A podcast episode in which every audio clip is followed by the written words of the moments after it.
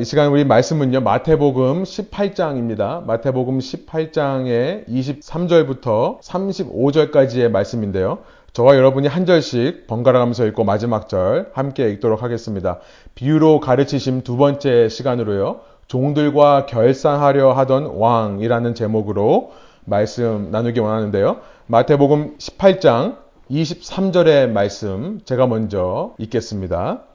그러므로 천국은 그 종들과 결산하려 하던 어떤 임금과 같으니 결산할 때에 10,000 달란트 빚진 자 하나를 데려오매 갚을 것이 없는지라 주인이 명하여 그 몸과 아내와 자식들과 모든 소유를 다 팔아 갚게 하라 하니 그 종이 엎드려 절하며 이르되 내게 참으소서 다 갚으리이다 하거늘 그 종의 주인이 불쌍히 여겨 놓아보내며 그 빚을 탕감하여 주었더니 그 종이 나가서 자기에게 100 데나리온 빚진 동료 한 사람을 만나 붙들어 목을 잡고 이르되 빚을 갚으라 하매 그 동료가 엎드려 간구하여 이르되 나에게 참아주소서 갚으리이다 하되 허락하지 아니하고 이에 가서 그가 빚을 갚도록 옥에 가두거늘 그 동료들이 그것을 보고 몹시 딱하게 여겨 주인에게 가서 그 일을 다 알리니 이에 주인이 그를 불러다가 말하되 악한 종아 내가 빌기에 내가 내 빚을 전부 탕감하여 주었거늘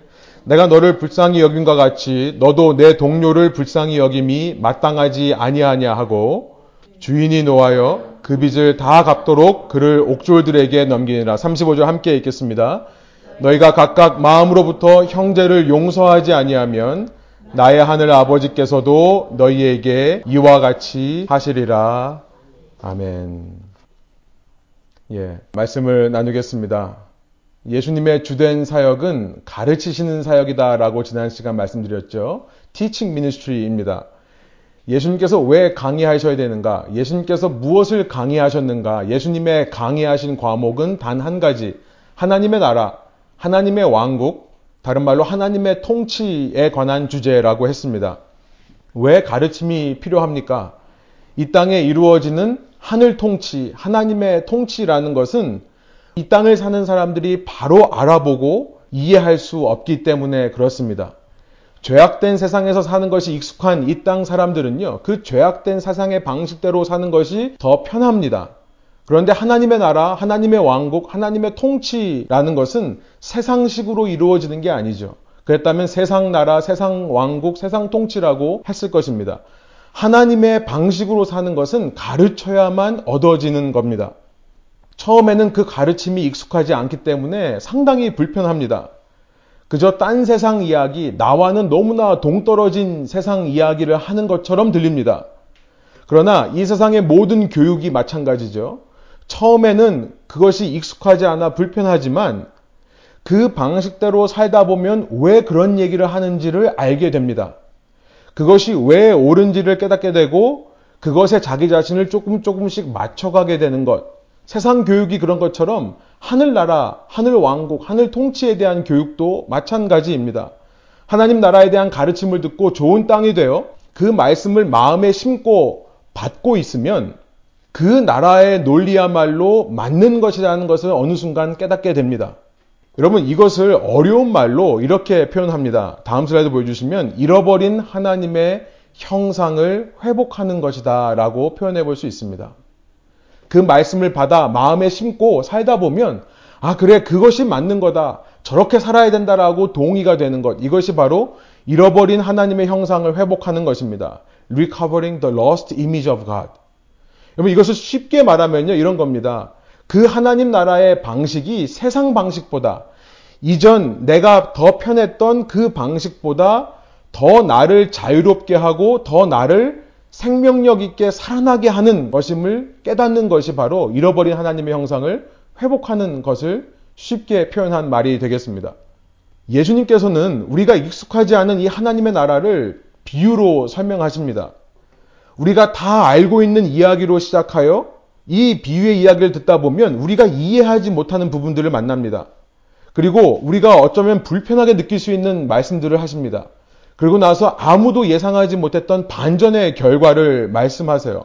왜 비유로 말씀하시는가? 우리 지난 시간 말씀 나눴죠. 이를 통해 들을 귀 있는 자가 듣게 되게 하기 위해 여러분, 오늘 이 시간 말씀을 나누면서 오늘 우리가 그 들을기 있는 자 되기를 소원하고 주님의 이름으로 축복드립니다.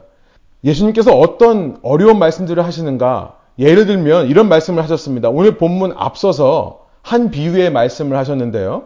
그 얘기를 한번 들어보겠습니다. 마태복음 18장 12절부터 13절의 말씀이에요. 너희 생각에는 어떠하냐? 만일 어떤 사람이 양 100마리가 있는데 그 중에 하나가 길을 잃으면 그 99마리를 산에 두고 가서 길 잃은 양을 찾지 않겠느냐? 여러분, 이런 목자가 어디 있습니까? 양 100마리가 있는데 그 중에 한 마리를 잃어버렸다고 99마리를 산에 두고 가서 그 한 마리를 찾는 목자, 이것이 이해가 되십니까? 당시에 이런 목자가 있었다면 아마 정신나간 목자라고 했었을 것입니다. 그러다가 99마리가 산에서 길을 잃어버리거나 혹은 짐승을 만나면 공격을 당하면 어떻게 하려고 이런 얘기를 하는 것인가?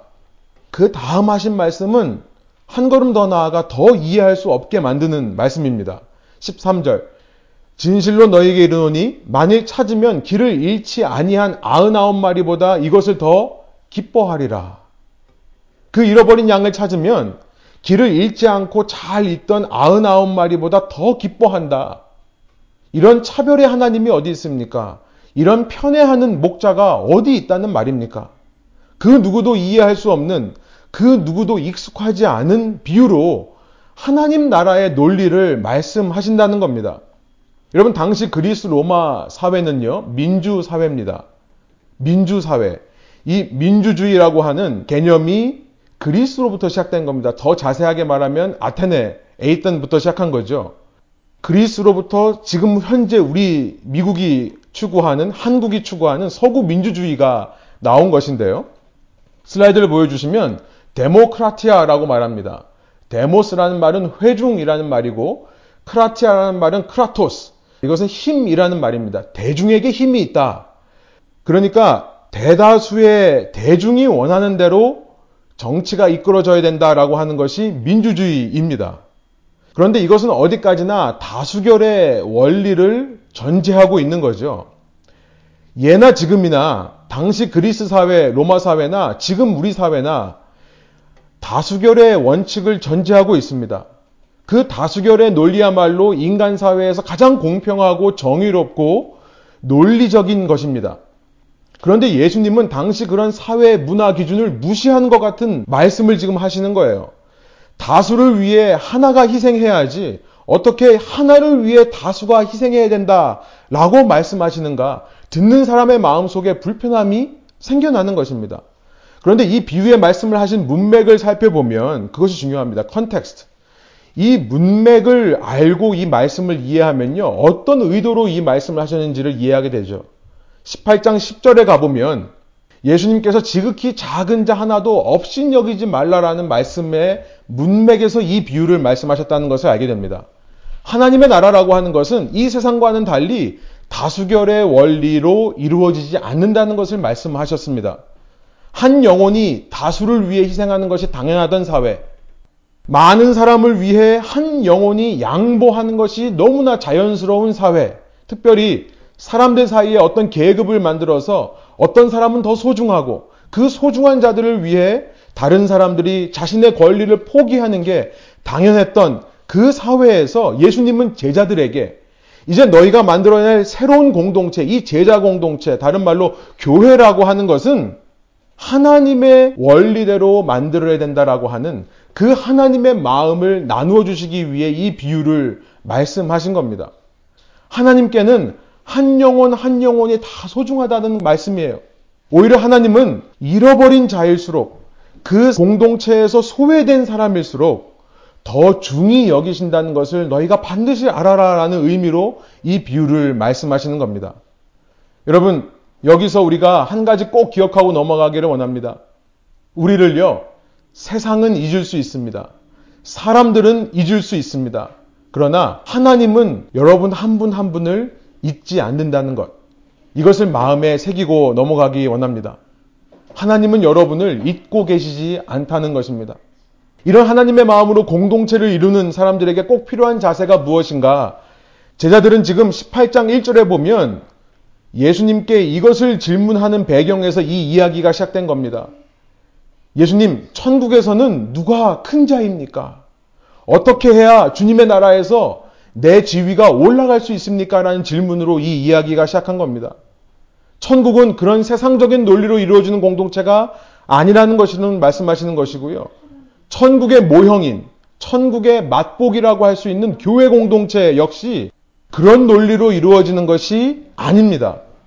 내가 얼마나 중요한 사람인가를 생각하기 전에 내가 혹시라도 누군가를 실족하게 되는 것은 아닌가 돌아볼 수 있는 공동체. 다수를 위해 소수가 희생하는 것이 아니라 한 영혼을 위해 다수가 헌신하고 결단할 수 있는 공동체. 여러분, 우리 중에 혹시 어린아이와 같은 사람이 있습니까? 18장 5절에서 말씀하십니다. 그 어린아이와 같은 사람이 소외되는 것은 아닌가? 당시 어린아이들은요, 어른들의 모임에 들어오지를 못했습니다. 내가 관심을 가져야 할 대상은 이미 이 공동체에 잘 소속된 사람들이 아닙니다.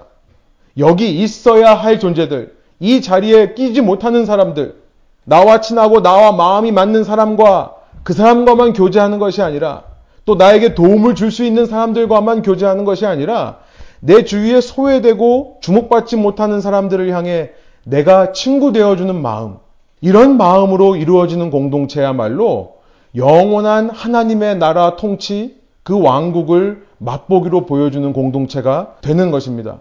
여러분, 여기서 또 한 가지 우리가 꼭 기억하기를 원합니다. 하나님은 여러분 한 분 한 분을 잊지 않으신다는 사실과 함께 하나님은요, 우리 공동체 전체를 바라보실 때 하나님의 관심은 이미 중심에 있는 사람들이 아니라 이 중심에 있지 못한 사람, 아직 주님을 모르는 사람, 아직 이 가운데 들어오지 못하는 그 사람에게 주님의 시선이 향해 있다는 사실을 우리가 함께 기억하기를 원합니다. 14절에 그래서 예수님께서 이 잃어버린 한 양을 찾아 나서는 목자의 비유를 말씀하시면서 이렇게 해석해 주십니다. 14절. 이와 같이 이 작은 자 중에 하나라도 잃는 것은 하늘에 계신 너희 아버지의 뜻이 아니니라. 저는 이 우리 예배 공간을 한번 생각해 봤습니다. 구체적으로 적용해 봐서요. 여러분, 줌 예배 공간, 우리가 이렇게 함께 만나서 모여 예배드리니 너무나 좋습니다. 그런데 자칫 잘못하면 이 공간은 우리만의 공간이 되기가 너무나 쉽습니다. 여러분, 이 공간을 살리기 위해 어떤 노력이 필요할까요? 여러분, 이 자리에 지금 나와 있지 않는 분들을 기억하시기 바랍니다. 여러분, 순회, 오늘 이 자리에 나와 있지 않은 분들을 여러분 한번 떠올리시기 바랍니다. 순장님들이시라면 한 주간 동안 한번 숙제해 보시기 원합니다. 이분들이 이곳에 동참하기 위해 어떤 노력을 해야 될까? 우리가 이 자리를 아름답게 꾸미는 것보다요, 어쩌면 평소에 그들과 연락하면서 이 자리로 초대하는 방법밖에는 없겠다라는 생각이 듭니다. 여러분, 이 시간에 혼자 유튜브로 혹시 예배를 들으시는 분들이 있다면 여러분, 여러분들을 이 공동체의 자리로 환영하고 싶습니다. 여러분, 쑥스러워하지 마십시오. 부담 갖지 마십시오. 줌으로 함께 나오셔서 함께 이 자리에서 참석하시면 좋겠다는 생각이 듭니다. 저희 공동체가 저희만을 위한 공동체가 되고 싶지 않기 때문에 그렇습니다. 여러분의 동참이 너무나 저희에게 큰 의미가 있기 때문에 그렇습니다. 아무튼 말씀을 계속해서 나누겠습니다. 예수님은 계속해서 이 제자 공동체를 향해 말씀하십니다. 오늘날로 말하면 교회겠죠. 15절부터 17절까지 너희 중에 만약에 죄를 짓고 있는 사람이 있으면 이런 단계를 거쳐서 해결해라 라고 하면서 세 가지 단계를 말씀하십니다. 저는 이 15절부터 20절까지 계속해서 이어지는 내용은 앞서 말씀드린 그 잃어버린 한 어린 양에 관한 그 잃어버린 양을 찾아 나서는 목자에 대한 비유의 해석이라고 저는 생각합니다. 15절. 그렇게 잃어버린 사람이 있다면, 그 죄로 인해 주위 사람들에게 덕이 되지 못하는 사람들이 있다면 어떻게 할 것인가? 예수님은 첫 번째 단계를 말씀하십니다. 15절을 보여주세요. 첫 번째 단계는 뭡니까? 그 죄에 대해 아는 사람이 혼자서만 그 사람을 찾아가서 권면해라. 이것이 1단계입니다. 그런데도 그가 거부하거나 혹은 아무 변화가 없다면 2단계로 넘어가죠. 16절입니다. 두세 명과 함께 가서 권면해라 라고 말하고 있어요. 그래도 마찬가지의 반응이면 세 번째 단계는 무엇입니까? 17절이에요. 교회에게 알리라 라고 말씀하고 있습니다. 교회에게 알리라는 것은 교회 지도자에게 알리라는 말씀입니다. 교회 지도자에게 말씀을 드려서 그 지도자들이 가서 권면하도록 하라라는 의미예요. 그런데 그래도 말을 안 들으면 여기서 보니까 이방인과 세리처럼 여기라라고 말씀하고 계세요. 이방인과 세리처럼. 여기서 이방인과 세리처럼 여기라는 말이 내쫓으라는 말일까요? 제가 몇 번 말씀드렸습니다만 여러분 지금 마태복음이라고 하는 것은 예수님의 사역에 처음 시작하는 장면을 기록하면서 마태복음 4장 15절부터 16절까지 이사야서 9장의 말씀을 인용해서 이렇게 말합니다. 이방의 갈릴리가 빛을 보았다. 기억나시죠? 이방의 갈릴리가 이제 빛을 보게 되었다라는 선언으로 시작합니다. 예수님은 유대인들만의 메시아로 오신 것이 아니라 이방인들의 소망과 희망으로 오셨다는 것을 마태복음 12장 20절부터 21절이 또한 고백합니다. 우리가 찬양 가사에도 있는 그는 상한 갈대를 꺾지 않으시며 꺼져가는 심지를 끄지 않는 분이다 라고 12장 20절에서 말씀하신 후에 이방인들의 소망이 되는 예수 그리스도의 이름에 대해 그 다음 21절이 말씀하고 있는 겁니다. 이런 컨텍스트에서 지금 이방인처럼 여기라라는 말이 내쫓으라는 말이 되겠습니까? 무엇보다 지금 이 마태복음을 기록한 마태라고 하는 사람은 세리 출신입니다. 세리 출신인 그가 이방인과 세리처럼 여기라는 말을 내쫓으라는 의미로 말했겠습니까? 저는 이렇게 생각합니다. 그를 전도 대상으로 삼으라라는 말로 저는 이해합니다. 그가 신앙이 있는 사람인 줄 알았는데 아니구나. 그가 강한 믿음의 사람인 줄 알았는데 아니구나. 그를 가장 연약한 지체로 이해하라는 겁니다. 이 공동체의 제1의 중보기도 대상으로 그를 삼으라는 말이 아니겠습니까? 그가 목사건, 그가 장로건, 그가 어떤 직책에 있는 사람이건 간에 그 모든 하던 일을 그만두게 하고 다시 복음으로 돌아가도록 그를 믿음 없는 사람처럼 여기라라는 의미가 아니겠습니까? 그래서 18절, 그 다음 절에 예수님은 16장에서 이미 말씀하시는 것을 또 한 번 반복해서 이렇게 말씀하십니다. 여러분 자리에서 우리 한 목소리로 읽어보겠습니다. 18절입니다. 내가 진정으로 너희에게 말한다. 무엇이든지 너희가 땅에서 매는 것은 하늘에서도 매일 것이요. 땅에서 푸는 것은 하늘에서도 풀릴 것이다. 여러분 이것이 교회에게 주신 얼마나 놀라운 특권과 사명인지요. 저는 이 말씀 들을 때마다, 이 말씀 읽을 때마다 약간은 흥분이 됩니다. 이것이 우리에게 주신 너무나 귀한 특권이고 사명이라는 것. 여러분 이 땅에서 교회가 매면 하늘에서도 매인다라는 거예요. 교회가 결정해서 한 사람을 그럼에도 불구하고 공동체의 한 일원으로 붙잡고 있다면 하나님께서도 그를 향한 자기의 구원 계획을 놓지 않으실 것이다. 반대로 교회가 풀면 하늘에서도 풀릴 것이다. 교회를 떠나면 구원의 길이 막혀버리는 겁니다. 여러분 구원이라고 하는 것은 개인적 레벨에서의 구원을 말하는 것이 아니라 공동체적 레벨에서 이루어가는 것이 참된 구원이기 때문에 그렇습니다. 혹은 이 말씀을 이렇게 이해할 수도 있어요. 교회가 어떤 사람을 치리하면 이 문제에 대해 하지 말라는 식으로 금지하면 하늘에서도 그것이 메어버린다. 그러나 교회가 그 사람을 향해 풀면, 교회가 그 사람을 용서하면 하늘에서도 그를 용서한다.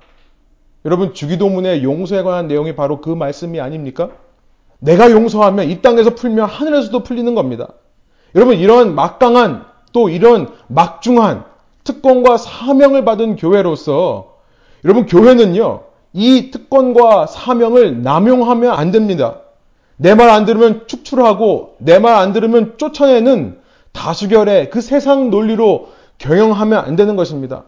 오직 99만을 중요시하는, 그래서 그런 논리로 세력을 과시하는 교회의 모습. 여러분 이 말씀을 크게 오해한 일부 신앙인들이 이 세상의 굴림에 통치하려 했던 중세시대를 생각해 보시면 쉽게 이해가 되실 겁니다. 여러분 중세시대를 통해 이 말씀의 의미를 잘못 이해하고 잘못 적용했을 때 그 최악의 결과가 어떤 건지를 우리는 이미 역사를 통해 확인했습니다. 돌이킬 수 없는 실수가 되는 겁니다.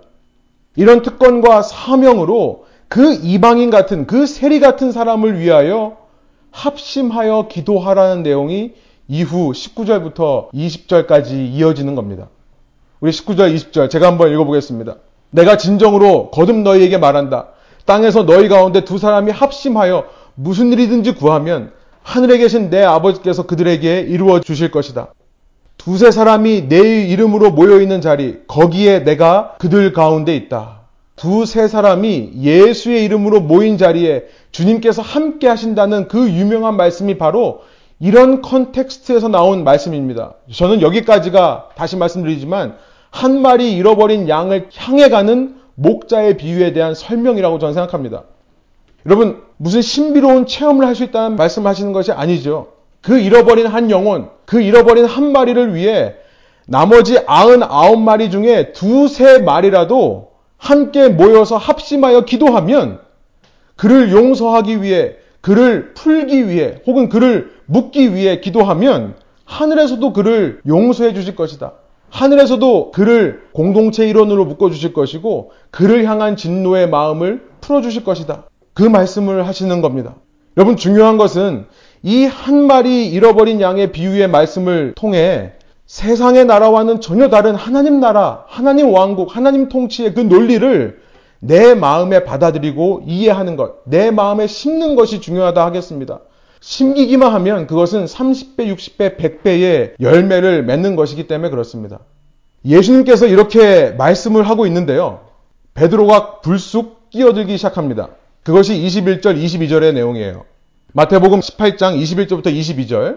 제가 한번 읽겠습니다. 그때에 베드로가 나와 이르되 주여, 형제가 내게 죄를 범하면 몇 번이나 용서하여 주리이까? 7번까지 하오리이까?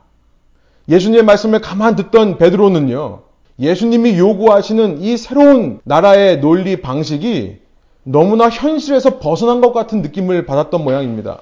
너무나 내 삶에서 동떨어진 것 같은 느낌을 받았던 모양이에요. 그래서 베드로는요, 7번까지 용서하면 되겠습니까? 라고 물어보는 거예요. 당시 유대인들은 한 형제가 죄를 범했을 때, 나에게 어떤 잘못을 했을 때 3번까지는 용서하라 라는 가르침이 있던 것으로 전해집니다. 현존하는 유대인들의 기록을 보니까 실제로 랍비들이 그렇게 가르쳤습니다. 3번까지는 용서하고 참고 기다려주라. 그러나 3 strikes out, 4번째 같은 잘못을 한다면 그때부터는 용서할 필요가 없다라고 가르쳤습니다. 오히려 그 문제를 바로잡기 위해 그와 싸워라. 여러분, 성전이라는 의미, holy war, 거룩한 싸움이라는 것이 여기서부터 나오는 거죠. 이런 사회의 문화 속에서 예수님도 어쩌면 비슷한 말씀을 하시는 것으로 이해할 수 있습니다. 15절부터 17절, 아까 말씀드린 3단계 조치가 바로 그것입니다. 3번까지는 어떻게든지 참고 용서하는 거죠. 그런데 3번이 지나고 나서 그를 내쳐야 되는데 베드로는 그런 예수님의 답을 기대하고 있는데요. 예수님이 뭐라고 말씀하십니까? 그를 이방인처럼, 세리처럼 여기고 그를 위해 모여서 기도해라. 그 말씀을 하시니까 베드로는요, 이것이 너무나 무거운 짐을 지우는 거라 생각했는지도 모르겠습니다.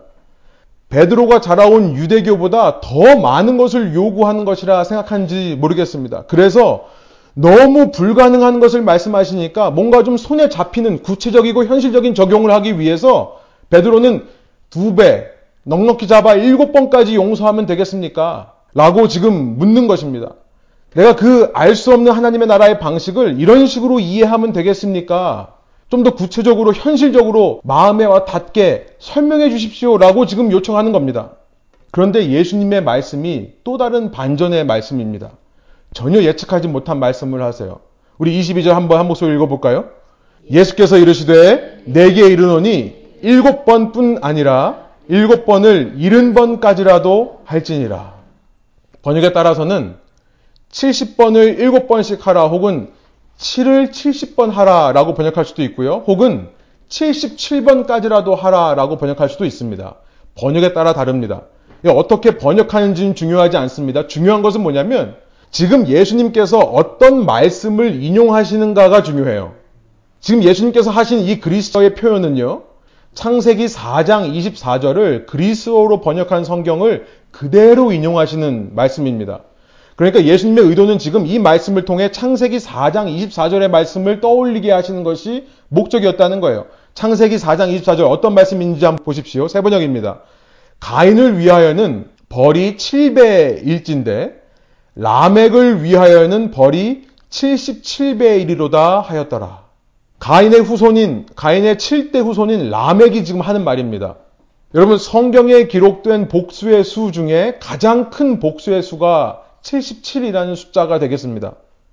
지금 어떤 배경이냐면 하나님께서는 나의 조상 가인에게는 7배의 복수를 말씀하셨다면 나는 77배까지 복수해도 괜찮다라고 지금 얘기하는 장면이에요. 하나님께서 가인에게 가인을 해하려는 자는 7배의 벌을 받을 것이다 라고 말씀하셨던 것은 가인으로 하여금 복수하라는 의미가 아니었습니다. 가인을 보호해 주시기 위해 하신 말씀이었어요. 그런데 라멕은 지금 어린 소년을 죽여놓고 이 말을 하는 겁니다. 나에게는 작은 피해만 줘도 나는 77배로 갚는 사람이다 라는 것을 지금 외치고 있다는 겁니다. 여러분, 라멕의 삶에서 이 세상의 논리가 극명하게 드러납니다. 어린아이를 우습게 여기는 오직 가진 자, 힘 있는 자들만의 세상의 논리, 이것이 극명하게 표현되는 숫자가 바로 77이라는 숫자였습니다. 그런데 예수님은 그 숫자를 가지고 용서하는 데 쓰라고 말씀을 하시는 거예요. 무슨 말씀입니까? 여러분, 우선은요, 숫자를 세는 것은 아무 의미가 없다는 것을 우리는 알게 됩니다. 숫자를 세는 것은 참 용서와는 거리가 멀다는 것을 알게 되는 거죠. 숫자를 세면서 용서한다고 하는 것은 나에게도 남에게도 몹쓸 짓이 될 뿐입니다. 용서는 아닌 거예요. 용서를 하려면 이방인과 세리 같은 자, 그 잃어버린 한 양같이 제멋대로, 제 고집대로 사는 사람들을 사랑하고 품어주기 위해서는 그것은 인간이 할 수 있는 최악의 숫자인 77을 뒤집어 그것을 최고 선의 숫자로 사용하라. 예수님께서 지금 그렇게 말씀하시는 겁니다. 용서하려면 인간이 할 수 있는 최악의 숫자만큼 최선을 베풀어라. 무슨 말입니까? 예수님의 의도는요, 수를 세라는 것이 아니라요, 너는 할 수 없다는 것을 기억하라는 의도가 되겠습니다. 이것은 우리의 한계를 벗어나는 일이다. 어떻게 용서할 수 있습니까? 너의 혼자 힘만으로는 안 된다. 이 땅에 그 최악을 베푸는, 복수를 하는 세상의 논리를 완전히 뒤엎으려면 이 땅에 속한 사람들이 아무리 노력을 해도 되는 것이 아니다. 우리의 불가능을 먼저 인정하라는 의미가 되는 것입니다. 여러분, 구원과 영생과 마찬가지로 용서라고 하는 것, 사랑과 섬김이라고 하는 것도요, 철저히 우리의 불가능이 고백되어져야만 가능한 것입니다. 여러분, 이 말씀을 한번 기억해 보십시오. 많은 경우 우리가 한 영혼을 용서하지 못하고, 우리가 한 영혼을 품지 못하고, 우리가 한 영혼을 사랑하지 못하는 이유가 무엇인지 아십니까? 그것은 내가 그를 용서하지 못하고 품지 못하고 사랑하지 못해서가 아니에요. 오히려 내가 이미 그를 용서하고 있다 생각하기 때문입니다. 오히려 내가 그를 품고 있다라고 생각하기 때문에 그래요. 내가 그를 사랑할 수 있을 만큼 사랑하고 있다라고 생각하기 때문에 그를 용서하고 품고 사랑해주지를 못하는 겁니다. 종교인들의 특징, 독선적이고 자기의에 충만한 사람들의 특징은 수를 세고 있다는 것입니다. 내가 할 수 있다라고 착각하는 겁니다. 그리고 내가 잘하고 있다고 믿는 거예요. 그래서 실은 못하고 있는 것, 실은 하지 못하는 것, 내가 하려면 할수록 더 상처만 주는 것이 바로 용서와 품는 것과 사랑, 섬김이라는 것입니다. 내가 이미 충분히 사랑하고 있다고 생각하는데 아무리 하나님의 말씀이 네 이웃을 네 몸같이 사랑해라 말씀하신다 한들 그 음성이 들릴 리가 있겠습니까? 오히려 내 속에 정말 나는 사랑이 없구나를 깨닫는 순간, 주님, 내 안에는 사랑이 없습니다. 내 안에는 용서할 수 있는 힘이 없습니다. 내 마음에는 저 영혼을 품을 수 있는 여유도 없습니다라고 고백하는 순간, 여러분, 그렇게 고백하며 회개하는 마음으로 주님 앞에 나오는 그 순간이 바로 참 사랑이 시작되는 순간이라는 것을 기억하시기 바랍니다. 왜 그럴까요? 구원과 영생과 마찬가지로 용서와 사랑과 섬김이라는 것도 오직 주님께서만 하실 수 있는 일이시기 때문에 그렇습니다. 그래서 예수님은요, 이 베드로에게 한 가지 비유의 말씀을 더하시고 그 가르침을 마무리하십니다. 잃어버린 양에 대한 가르침으로 시작한 이 가르침이 이제 마지막 한 비유의 이야기로 끝나는 겁니다. 제자들에게, 오늘 우리에게 이 비유의 가르침을 말씀하시며 이 모든 말씀을 정리하시는 것이 바로 우리가 읽은, 우리가 흔히 1만 달란트 빚진 자의 비유라고 알고 있는 비유의 내용입니다. 우리가 읽은 대로 이것은 읽어보기만 해도 그 내용이 무슨 내용인지 너무나 쉽게 알 수 있는 비유의 말씀입니다. 23절에 보니까요. 천국이라고 하는 것, 하나님의 나라, 하나님의 왕국, 하나님의 통치라는 것은 마치 그 종들과 결산하려던 왕과 같다라고 말씀하세요. 우리가 이 비유의 이름을 잘못 알고 있었던 거죠.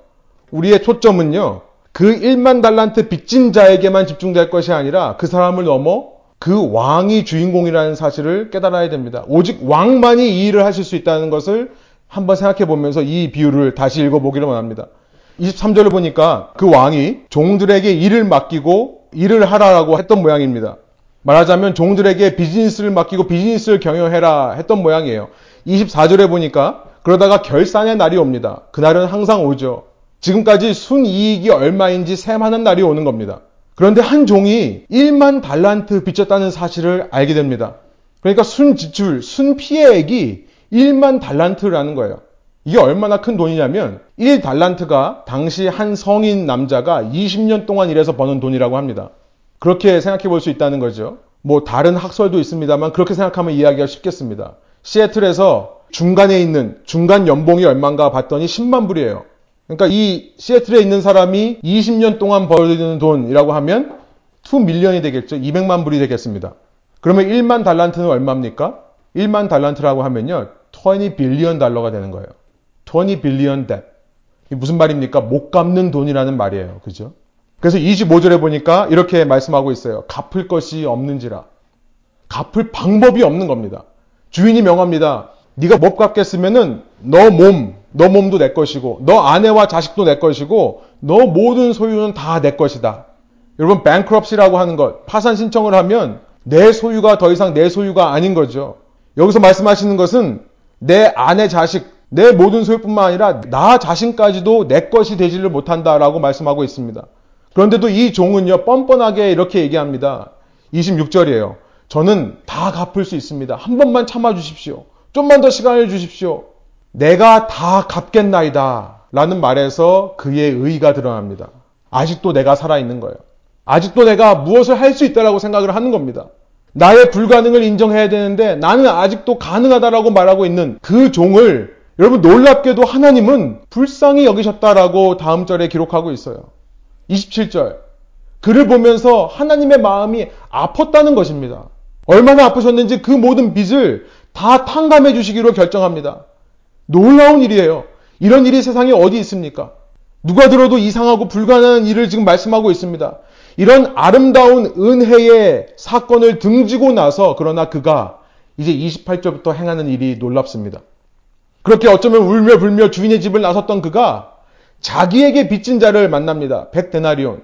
데나리가 하루 일당이라고 한다면 100데나리온이라고 하면 3개월치 월급 될 겁니다. 그러니까 우리 식으로 계산해보면 시애틀 기준으로 계산해보면 원 쿼터니까요. 한 25,000불 될 거예요. 25,000불 빚진 자를 만나 목을 붙들고 빚을 갚으라라고 29절 얘기한다고 합니다.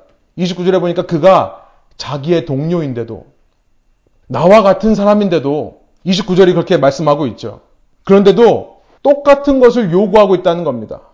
그 사람은 이전 그와 비슷한 얘기를 합니다. 그러나 똑같지는 않습니다. 최소한 다 갚겠다고 거짓 호언장담은 하지 않는 것이 29절의 내용입니다. 그러나 이 사람은요. 그 이야기를 듣고도 그를 30절 보면 옥에 가둡니다.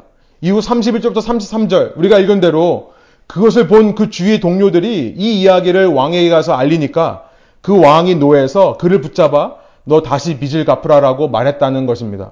그리고 나서 35절 이렇게 말씀하십니다. 우리 한번 함께 읽어보겠습니다. 너희가 각각 마음으로부터 형제를 용서하지 아니하면 나의 하늘 아버지께서도 너희에게 이와 같이 하시리라. 어떻게 우리가 이렇게 용서할 수 있습니까? 여러분 이것을 윤리적 도덕적인 요구로만 받아들이면 이처럼 어려운 일은 우리에게 없습니다. 수를 세는 행위와 똑같은 것입니다. 숫자가 아닌 마음의 문제라고 말씀을 하시죠. 결국 교회인 우리가 예수님을 믿는다는 것이 무엇을 의미하는지를 바로 알고 있는가 그 문제를 얘기하시는 겁니다. 예수님을 믿는다는 것은 가장 그 기본에 뭐냐면 내가 예수님 안에서 파산한 존재라는 것을 믿는 것입니다. 이걸 아는 거예요.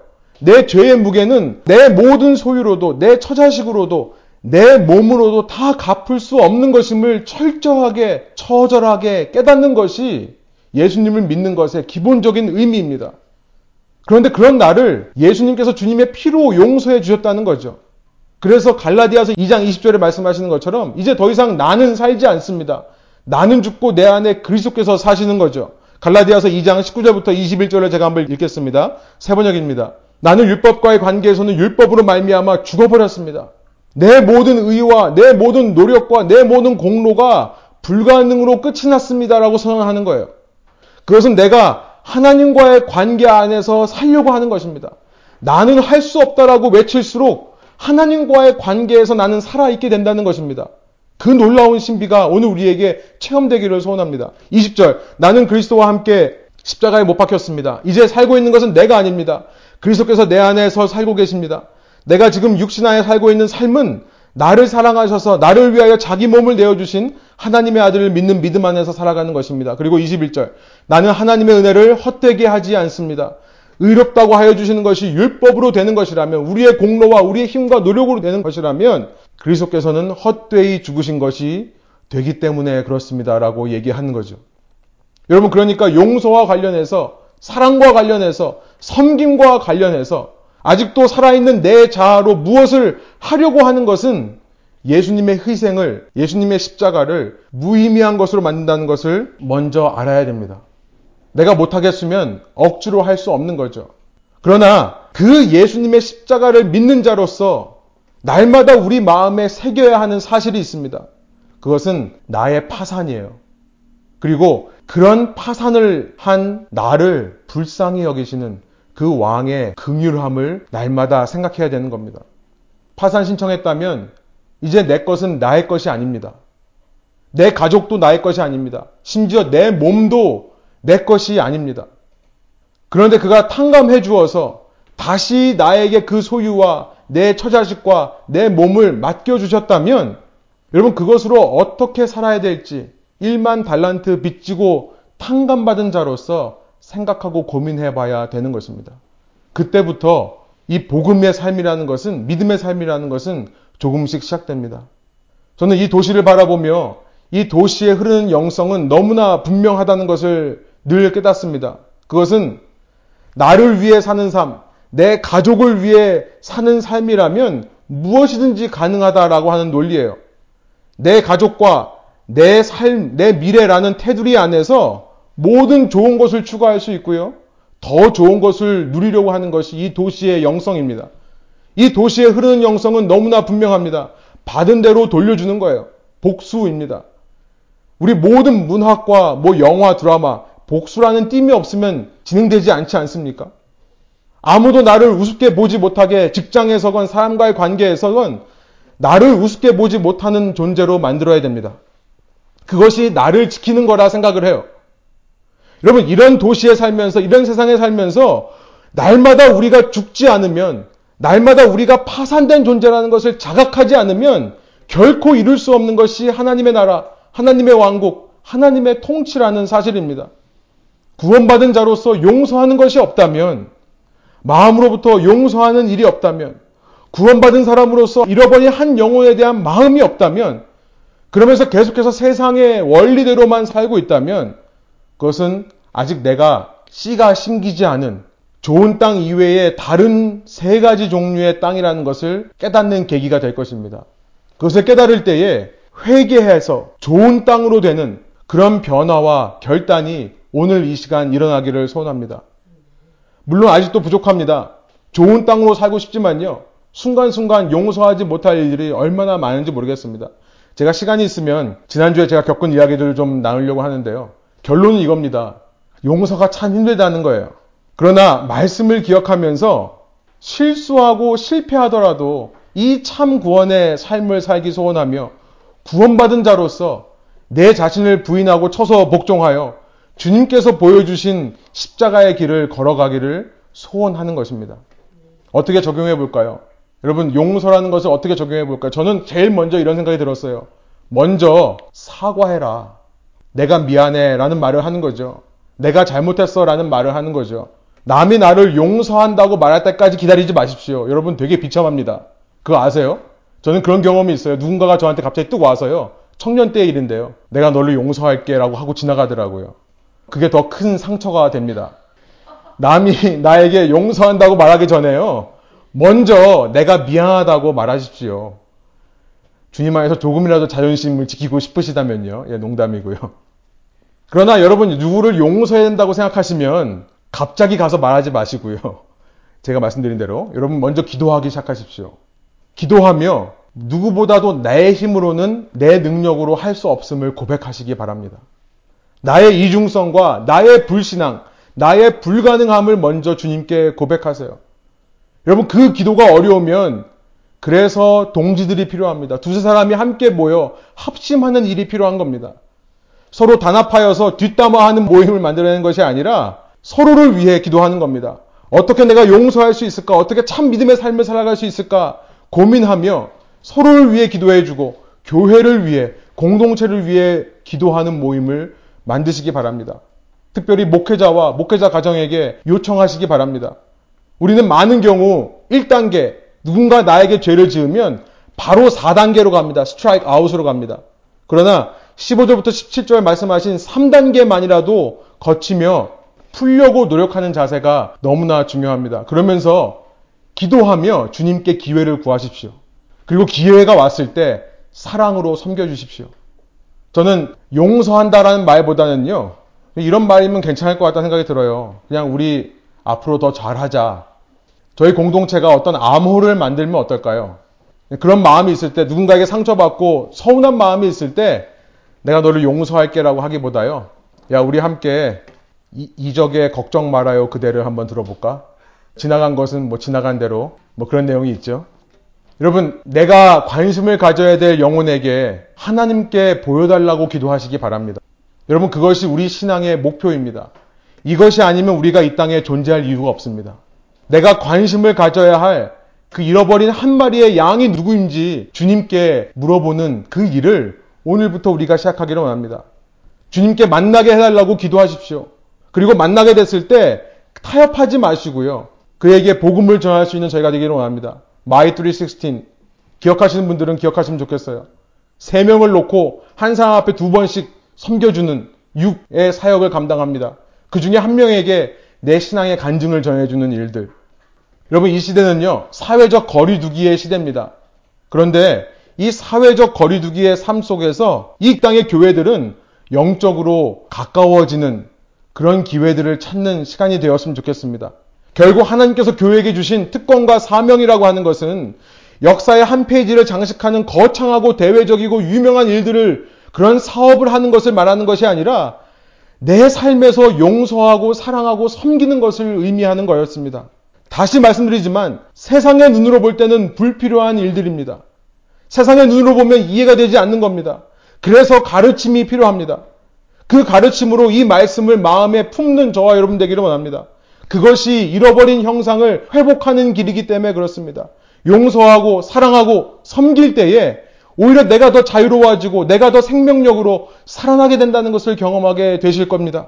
그때 우리 공동체는요, 단지 사교적인 단체가 아니라 주님의 진정한 몸된 교회로서 이 땅에서 받은 특권과 사명을 충실하게 이루는 공동체가 될 줄로 믿습니다. 함께 기도하겠습니다. 하나님, 이 시간 주님의 말씀을 의지해서 우리 마음 가운데, 우리는 77배로 갚아주는 것은 잘하지만 77배로 용서하는 것은 불가능한 존재임을 다시 한번 깨닫게 해주시니 감사합니다. 주님, 내 안에 사랑이 있다고 생각하는 그 문제 때문에 우리가 사랑하지 못했던 것입니다.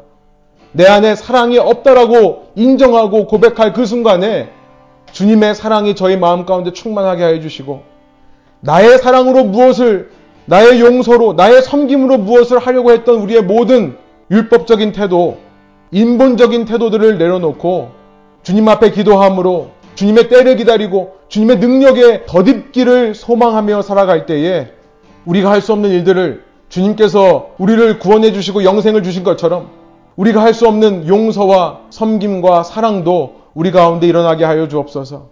주님, 이때에 혼자 지내는 것, 우리끼리만 지내는 것이 편해지는 공동체 되지 않기를 소원합니다. 한 걸음 더 나아가 용서하고 사랑할 뿐만 아니라 서로 섬겨주는 공동체가 될 때에, 그때 우리 공동체에 맡겨주신 주님의 특권과 사명이 이 땅에 이루어질 줄로 믿고, 주님, 그때에 우리 공동체를 통해 우리가 이렇게 서로 사랑함을 통해 주님께서 우리가 주님의 제자임을, 아직도 주님의 제자들의 공동체에는 소망이 있음을 발견하는 저희 교회 될 수 있도록, 이 땅의 교회 될 수 있도록 주님께서 함께하여 주옵소서. 감사드리며 예수 그리스도 이름의 영광을 위하여 기도합니다. 아멘.